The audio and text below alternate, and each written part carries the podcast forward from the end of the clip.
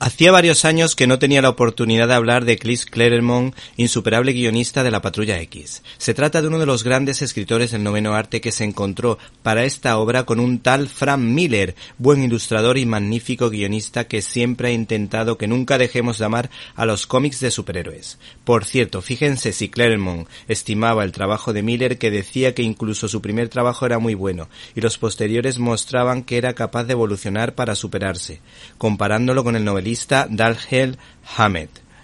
Este TVO es la historia de amor imposible entre el occidente representado por Lobezno y el oriente representado por Mariko Yasida.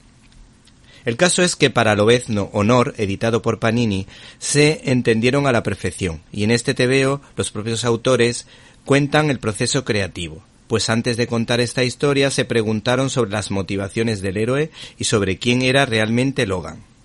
Lobezno Honor, como el propio nombre indica, habla de ese concepto clave para entender la cultura nipona, hábilmente narrado por el autor, pues refleja el sentir de esa cultura.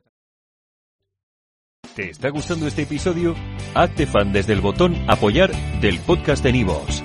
Elige tu aportación y podrás escuchar este y el resto de sus episodios extra. Además, ayudarás a su productor a seguir creando contenido con la misma pasión y dedicación.